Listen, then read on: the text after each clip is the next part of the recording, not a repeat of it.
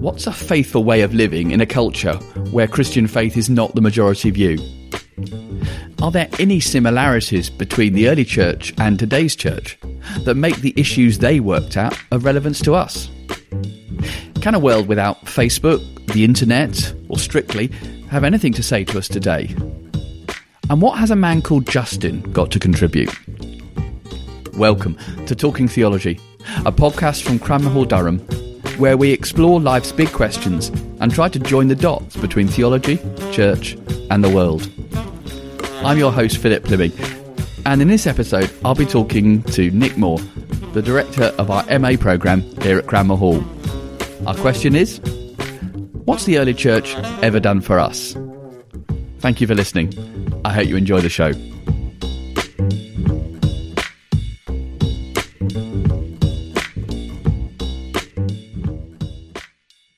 Nick, welcome to Talking Theology. It's good to be here. Nick, tell us a little bit about your role and uh, how you got to where you are today. Yes, so I'm the MA director here at Cranmer Hall. We have two MA programs in theology and ministry and in digital theology. I've been here just under two years now. Um, yes, who am I? I, am a husband and father. I'm an ordained minister. I have spent time in ministry in uh, Hartlepool in the northeast, um, also in Buckinghamshire. I spent time abroad as well. Uh, I've done research, uh, so a whole range of things brought me to where I am today. Today's topic is the early church and what's the church ever done for us. How did a man like you ever get interested in the early church? it's a good question. Um, I uh, was interested in history as uh, a child. I remember watching or reading the horrible history books. I don't know if you know those. Uh, I'm now enjoying reliving that with my uh, oldest son, who's watching Horrible Histories, the TV series. So we're enjoying that. I hadn't really done any early church history uh, until I started studying theology uh, formally, but in my first year as a theology student, uh, I remember doing a, a, paper, a module in patristics, and I was hooked, just fascinated by it. So uh, from there on, uh, I've tried to incorporate it into my research, uh, although I'm a biblical scholar, do a lot in the early church as well.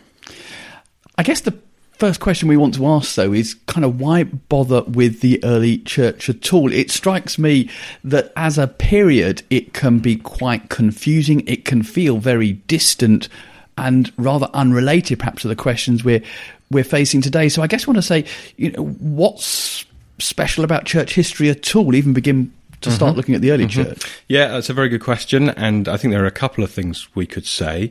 Um, one thing to consider is that we haven't come from nowhere. We are embedded in a culture which is in part a product of what has gone before.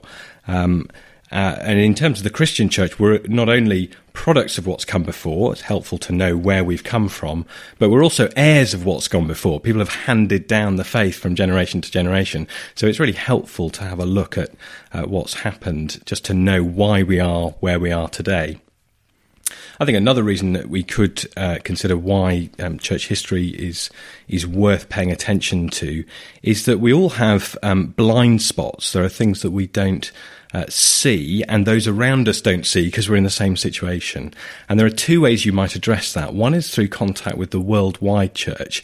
Just earlier this week in college, we had a, a visit from a group of uh, Kenyan Christians and how enriching that was. And they see things in a different way from us. Another way we might do that is to go back into church history and see different perspectives from Christians throughout uh, that 2000 year period. So, if there's value in looking at church history because it kind of helps us see today's church in a mm-hmm. different light, what's valuable about looking at the early church? And mm-hmm. we're talking about the first two or three centuries, I guess, in particular. What's valuable about looking at that portion of church history? So, at one level, it's the same as any church history. So, the, the two things I've, I've just said would be valid. But I think when we come to the early church, and certainly those first two or three centuries, perhaps even up uh, up to about the, the mid fifth century, so mm. first four centuries after Christ, um, there are a number of things that are special about that period. Okay. So, for example, uh, you're closer to the New Testament and to the world of Jesus, uh, geographically, culturally, linguistically, as well as in time. Uh, and so there might be uh, ways that those readers of the New Testament documents or, or of the time of Jesus are just more in the zone than we are. Uh, it may be with that proximity in time that there's actually living memory. So uh, it's only you know two or three steps removed that some memory of what happened in the first century has been passed down. So there's a particular window there. That's that's one thing. Another thing uh, that's uh, important about this early church period is that it's foundational for almost all Christians. So, uh, Protestant Roman Catholic, Orthodox, all will look back to those first ecumenical councils and the creeds they produced, the doctrines that they were articulating and defining and defending, uh, the way that the canon of Scripture came to be defined. So the church was very clear that the Old Testament, the Jewish scriptures were in, and then also very clear about certain other texts that were out in terms of the texts that had been generated after the time of Jesus. So that's a couple of reasons. I think there's a particular reason as well uh, as to why the early church is a valuable period to look at that relates to our current context.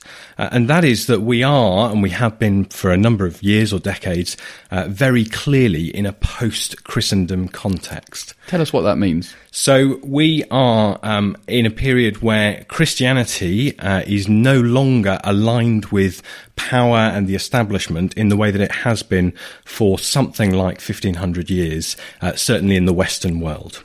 Okay, so that has been, for most of the history of Christianity, uh, that has been the case. And we are increasingly recognizing ways in which, uh, certainly in the UK, but across the Western world, Christianity is no longer in that privileged uh, position that it has long held. And, and, we'd see that by presumably the proportion of people who might describe themselves as Christian or who might kind of have an affiliation with a Christian church in some sort of way.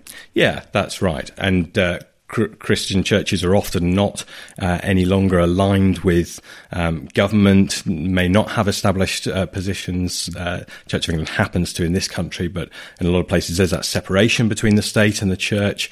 Um, also, uh, an increasing um, multi faith culture with many different religions.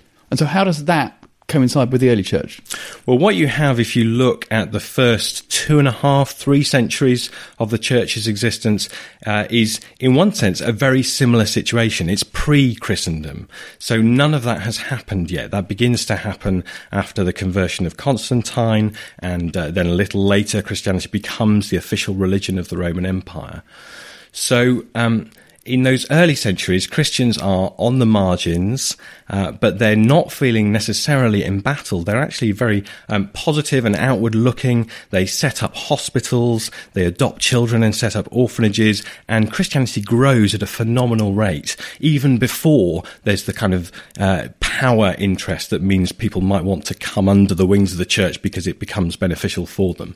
So lots that we could learn there. So you're saying there's actually more in common with the early church than we might think. They, they mm-hmm. may not have had YouTube and the technology we have, uh, but nevertheless, the cultural situation they were facing is not so totally different from our own. Not that different, absolutely. And I think what's exciting about looking at the early church is that because they were uh, very missionary and because there was a lot of growth happening, often in tough circumstances, I think we could use that, learn from that to turn the church today uh, in Western society not into a sort of embattled, declining church, but actually to say from a position of uh, being on the margins, we can nevertheless have this kind of positive outlook and grow. Let's kind of go into that a bit more, Nick, and, and let's think particularly about how the early church engaged with this society, which, as you say, was a society where Christianity was not the norm and certainly did not hold a pri- privilege or position of power. Um, how, how did early Christians kind of fit in or engage with the society where they found themselves? Well, it's a good question. Um, early Christians were, in, in one sense, very socially awkward. Um, and I mean that not in the sense that some Christians can be socially awkward today, uh, but what I mean is uh, they, early Christians didn't sacrifice. And in late antiquity, sacrifice is ubiquitous. It's part of life. Animal sacrifices, yes, of course, but also uh, libations, so, you know, wine or grain offerings, and it's just part of life. So if you're a civic functionary, you would probably be offering some kind of cultic uh, sacrifices as part of that role. Now, and that wasn't if you were very religious, that was simply something that you did, rather like going shopping today. That was something that absolutely everybody did. I mean, you see this in Paul's letters uh, to the Corinthians. You know, the meat in the meat market, has it been sacrificed to an idol? That's just normal. Mm. The Christians didn't engage in those sacrifices. Uh, and that laid them uh, open to the charge of atheism. So it seems bizarre to us today that early Christians could have been accused of being atheists, uh, but they were because they weren't believing in uh, practicing the customs associated with the traditional gods of society. What that meant was that whenever something goes wrong, so you have uh, a, a, natural disaster or war, famine, whatever it is, uh, society as a whole looks around and says, what have we been doing to displease the gods? And very quickly you identify the Christians and you say, ah, they haven't been sacrificing. So they're open to marginalization, they're open to persecution. Um, if you take, for example, uh, the Emperor Julian uh, in the late fourth century, uh, he's known as Julian the Apostate. That's a name given to him by the Christians. He was raised as a Christian, but turned against Christianity when he became emperor. And uh, he uh, hated Christians and loved animal sacrifices and was promoting this throughout the empire. Uh, and one of the things he did was a, a, common Christian defense was to say, we're not the only ones who don't sacrifice. Look, the Jews don't sacrifice either.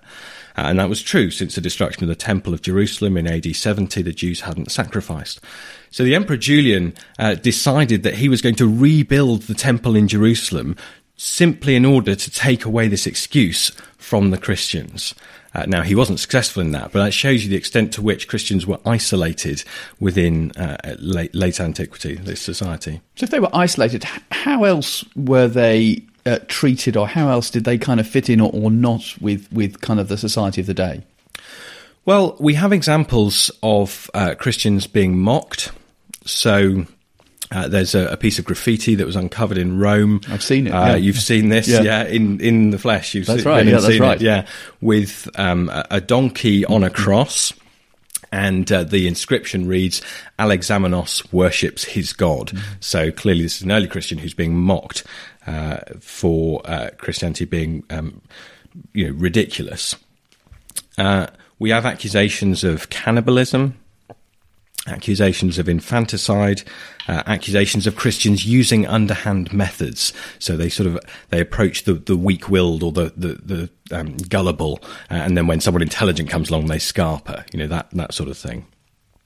Some of those accusations I think are understandable. So if you have a, um, a, a group that meets and claims to have this meal where they eat the flesh and drink the blood of their founder, you can see how an accusation of cannibalism might arise.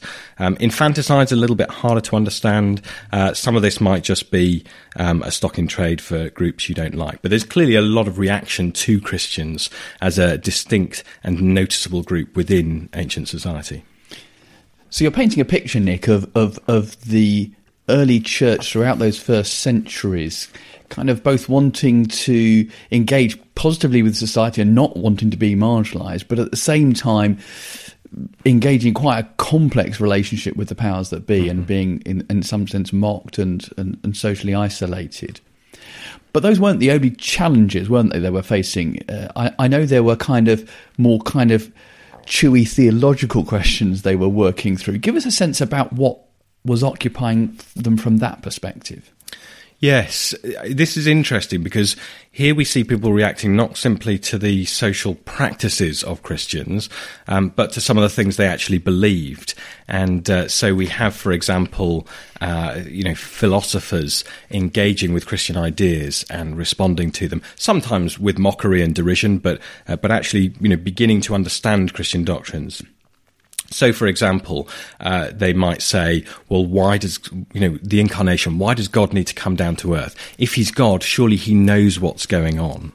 Uh, and when Christians say, well, actually, he came down to save us, uh, the response might come, well, why does he need to uh, come down to earth to save you? Can't he just save you because, you know, he's an all powerful God?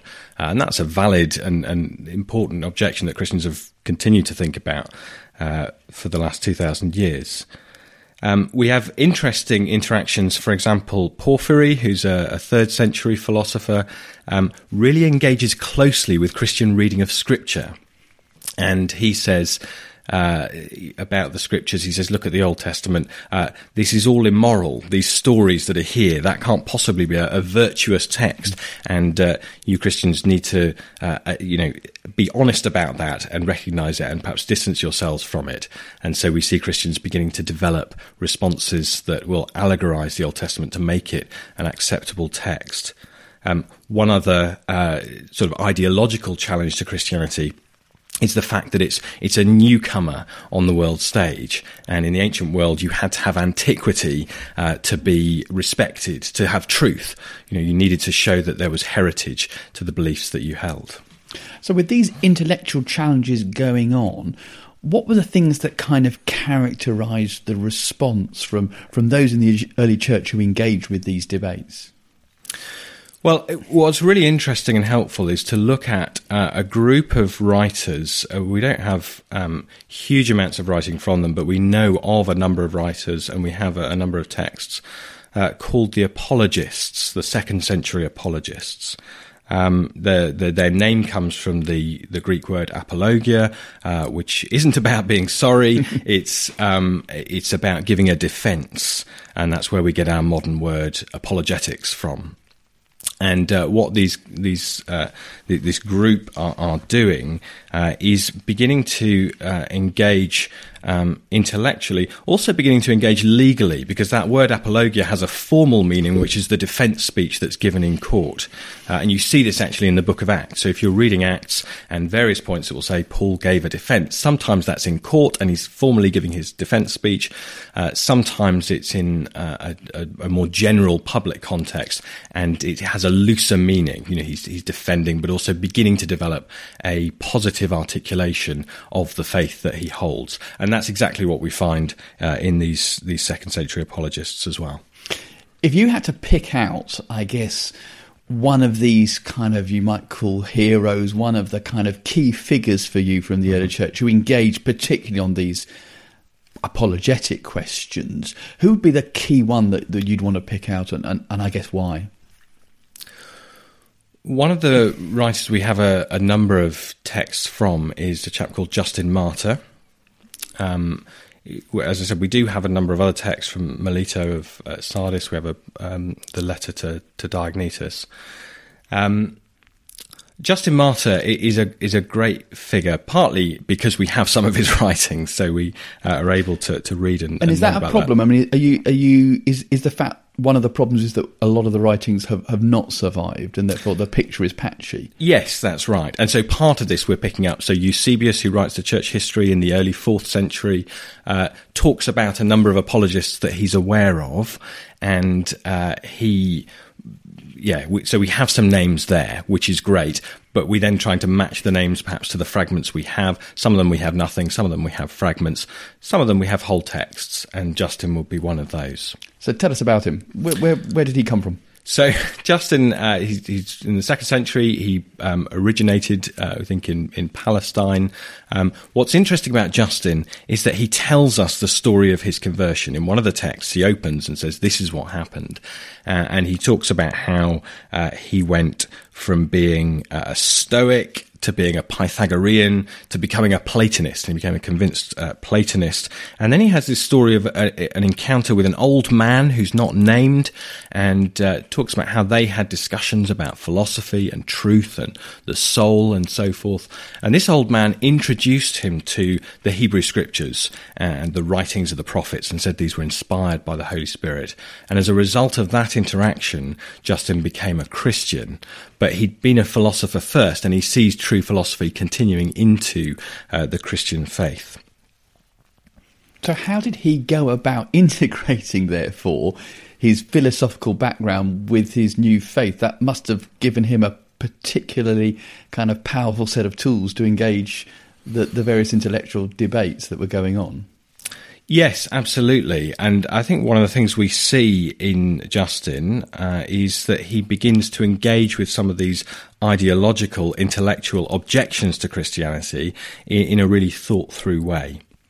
So he writes a couple of uh, apologies. Uh, those are titles we've given to them. Uh, modern modern scholars have given to them, um, but uh, his his first apology opens with um, a, a, formal uh, address to the emperor. So he's talking to uh, the emperor Antoninus Pius, and he's uh, advocating for Christians. So he's saying, let Christians be uh, tried on the basis of the actual charges against them and not simply for being Christians. Okay, so if you're accusing them of cannibalism, then let's see some evidence and let's have a fair trial and so forth. But what he then goes on to do in in the bulk of the work is begin to articulate these kind of intellectual uh, defences of Christianity. Uh, and one of the really interesting and key ones is that he talks about the logos. So uh, it's a, a, Greek word that means reason um, or word. Uh, we find it in John's Gospel. So in the beginning was the logos. Uh, but we also find it in uh, Platonic thought. So the logos is the intermediary power between uh, an unchangeable, immovable God and the, the sort of multiple and changeable and decaying world. Uh, we also find it in Stoic thought, where the logos is the sort of rational principle in the world. So the fact that that same word is used means that he can begin to take this language and speak into uh, a culture which is saturated in these philosophical ideas but speak into it from a Christian uh, point of view. How else did he engage, going beyond that kind of the philosophical um, logos? What other approaches did he take to defending Christianity and kind of putting it out there as a, as a kind of reasonable faith? So one thing I mentioned earlier was the uh, the lack of antiquity. This is a big problem for Christians.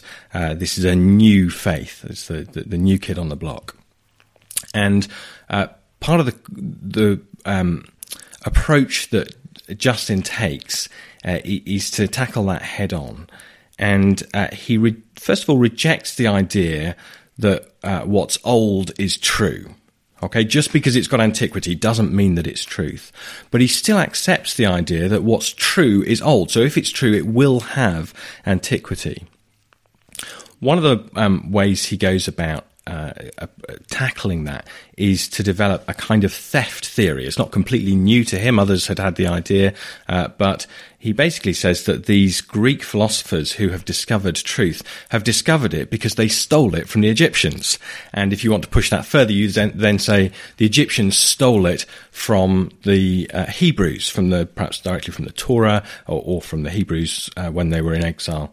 Um, or in slavery in, in Egypt. So that's one one theory. Another one uh, is back to this idea of logos. That actually, if you have an idea of um, universal truth in the logos, who is actually we now know as Christians Christ, and, and that's the fullest expression of logos, it does actually enable you to speak about logos or truth wherever it is found through history, being partial um, and, incomplete, but nevertheless still being truth. So it can give you a positive account of truth within these other philosophical traditions.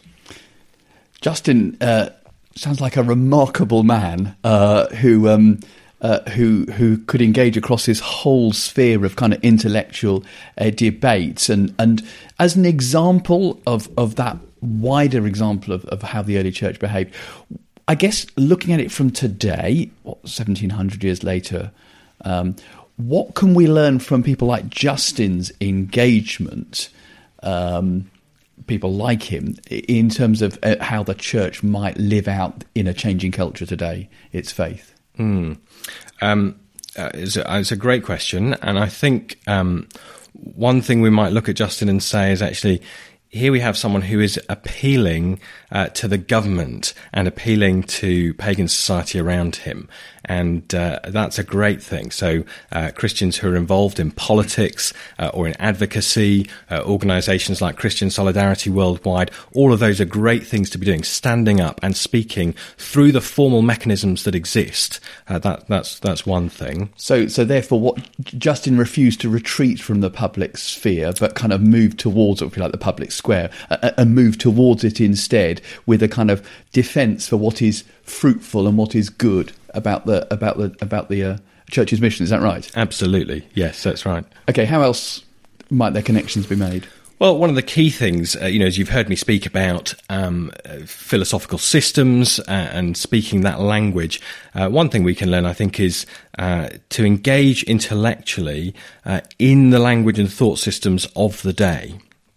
There's partly a question about who Justin's writing for. I mean, it would seem that there was some kind of address to, to those outside, but it also seems that he's writing for a Christian audience. So, in a sense, he's writing to equip Christians that when they encounter these uh, philosophical ideas or this language, they too can respond. So, that's something that as a church we want to be doing, speaking publicly, but also training uh, one another, training uh, churches and ordinary Christians to engage in, in those terms. Uh, and therefore, if you're saying that Justin was able to speak the language of the day, uh, don't want to put you on the spot, but, but what might Justin say today, therefore? What language might he use to, to articulate his faith if he were around uh, in the 21st century UK? Uh, it's a very good question. Um, I, off the top of my head, I, I, I perhaps struggle to uh, put my finger on any one thing. I suppose we need to look around at what are the currents of thought, both in terms of popular culture, but also in terms of the the intellectual uh, streams of thought. So, in the ancient world, it's not the case that everyone was a Platonist or a Stoic, but those thought systems had trickled down. Uh, and so, what is it today? Well, we've had the Enlightenment, and that's trickled down and still quite pervasive in terms of its influence. Um, we're now in a postmodern world, so actually engaging with what does postmodernism mean, and what does it mean at the level of the ordinary person who perhaps doesn't even know the word postmodernism, but actually is operating very much within those kind of paradigms of thought. Yeah, it struck me uh, a reminder that kind of. Uh, Tim Keller uh, writes about understanding the language of the day, and he talks about the language of individual flourishing being an absolute kind of supreme goal. Um, that may not have been the case in the first centuries, but but I wonder if Justin would have been saying, well, okay, let's look at what individual flourishing looked like. It may not look like autonomy, which is what we perhaps think it means today. It might look like something else. I mean, do you think he'd be engaging in those sorts of debates? Yes, absolutely. No. Uh, I guess um, how else? How might he be engaging with the kind of the the postmodern truth debate? And I guess you know where is truth to be found? What what, what might he have to speak mm. to that sort of culture? I think, I mean, one of the helpful things about Justin, so we might want not want to go um, full blown for some of his arguments. So that idea of the theft theory uh, might not, you know, carry the day today. It seems a little bit implausible. But actually, his idea of the logos, this universal reason or universal truth that we can recognize in other um, places, yet while still you know maintaining a commitment to finding it supremely in Christ. I think that's a really really helpful model. So uh, it enables us in a non-defensive way to see truth elsewhere and to name it as such. All truth is God's truth, uh, and to affirm it. Um, but then perhaps to try and draw lines between that and Christian truth. Um, and I think actually, as much as postmodernism is caricatured for uh, denying absolute truth. I think often people at an individual level are affirming some things as true and so teasing those out and seeing where you can recognize those and then connect to the Christian faith. And does that say have something to say about the way in which Christianity might engage with people of other faiths? Yes, absolutely. I mean, um, again, Justin in particular would be saying uh, th- this commitment to truth enables us to see people uh, as Christians before Christ has come, in a sense, within philosophical streams or whatever. Um, but in terms of relating to other religions today, uh, yes, there, there may be huge amounts of truth within them, which may not be the whole truth, uh, and may not mean that one wants to uh, affirm those religions as actually being authentic pathways to God. Yet, nevertheless, it opens up a door for dialogue and for respect and understanding, which could then be a bridge for uh, someone coming to know Christ. Justin comes across as a great example of the early church's kind of robust positive, intellectually confident engagement and articulation of the Christian uh, faith in the public square. If we wanted to kind of read him a bit for ourselves or, or read something about it, where, where, would you suggest we start? Hmm. One thing to say about the early Christian texts is that huge numbers of them are available for free online. So if you go to the Christian Classics Ethereal Library, ccel.org, you'll find them there in PDF. The Ante Nicene Fathers, the Nicene and Post-Nicene Fathers just cover sort of the first four centuries or so. Uh, you'll find Justin in volume one of the Ante Nicene Fathers. Uh, so that you could go and just read his first apology, his dialogue with Trypho. Um, the translations are Victorian translations. They're not always the best, but they are freely available, so it's all there. Um, however, that is an absolutely enormous uh, corpus of literature, thousands and thousands of pages, and it might be a little bit daunting. You can get anthologies. So, for example, uh, Alister McGrath's uh, edited a, a, Christian theology reader. If you go in there, the first uh, number of excerpts will be early church writers, uh, or if you look for the volume A New Eusebius, again, that collects a number of just short excerpts from early church works. I think as well, there are a number of books which are um, popular and accessible introductions to early uh, early Christian thinkers. So, for example, Mike Reeves has written a book called The Breeze of the Centuries. Go and find that. It's a great uh, short book, a little read, but introduces you to a number of key early Christian thinkers. Nick, you, you said earlier that you um, kind of fell in this in love with the early church from your first year of, of, of reading theology and studying that some years ago. As you look back on your journey since then, what's the study of these rather extraordinary people from the early centuries of the Christian church, remarkable in all sorts of ways? What's that done for you personally? What have you taken away from that? I guess as a as a as a minister and as a as a as a theologian yourself. Yeah, it's a it's a good question. I'm um, hugely encouraged by write, uh, reading these early early Christian writers. Uh, I think sometimes it's very um, affirming to find this continuity of the deposit of faith that they've uh, they've handed this on, and we're still here living and, and believing it today. Sometimes it challenges us because their perspective is very different from ours.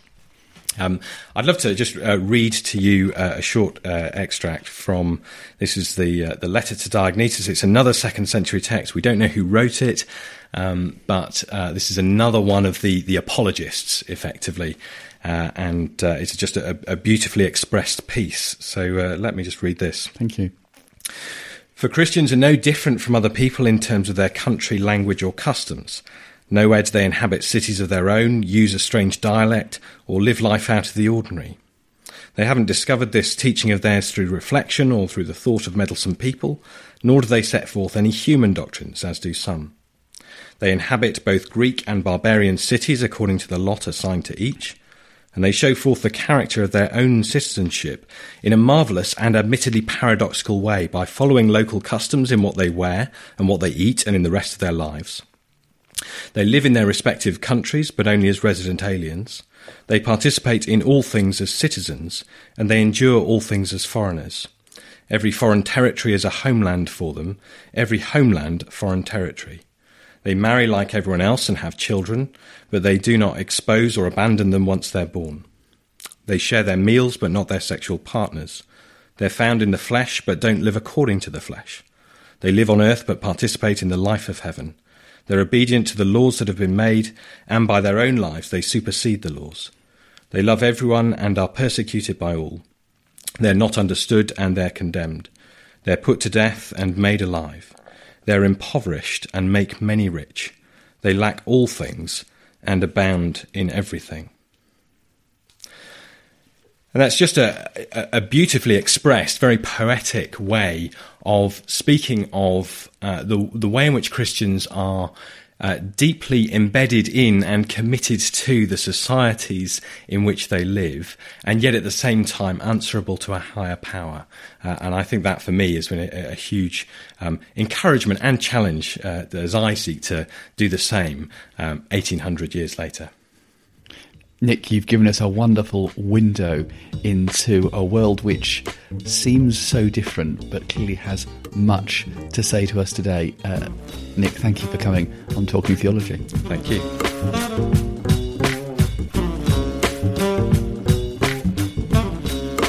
You have been listening to Talking Theology, a podcast from Cranmer Hall, Durham.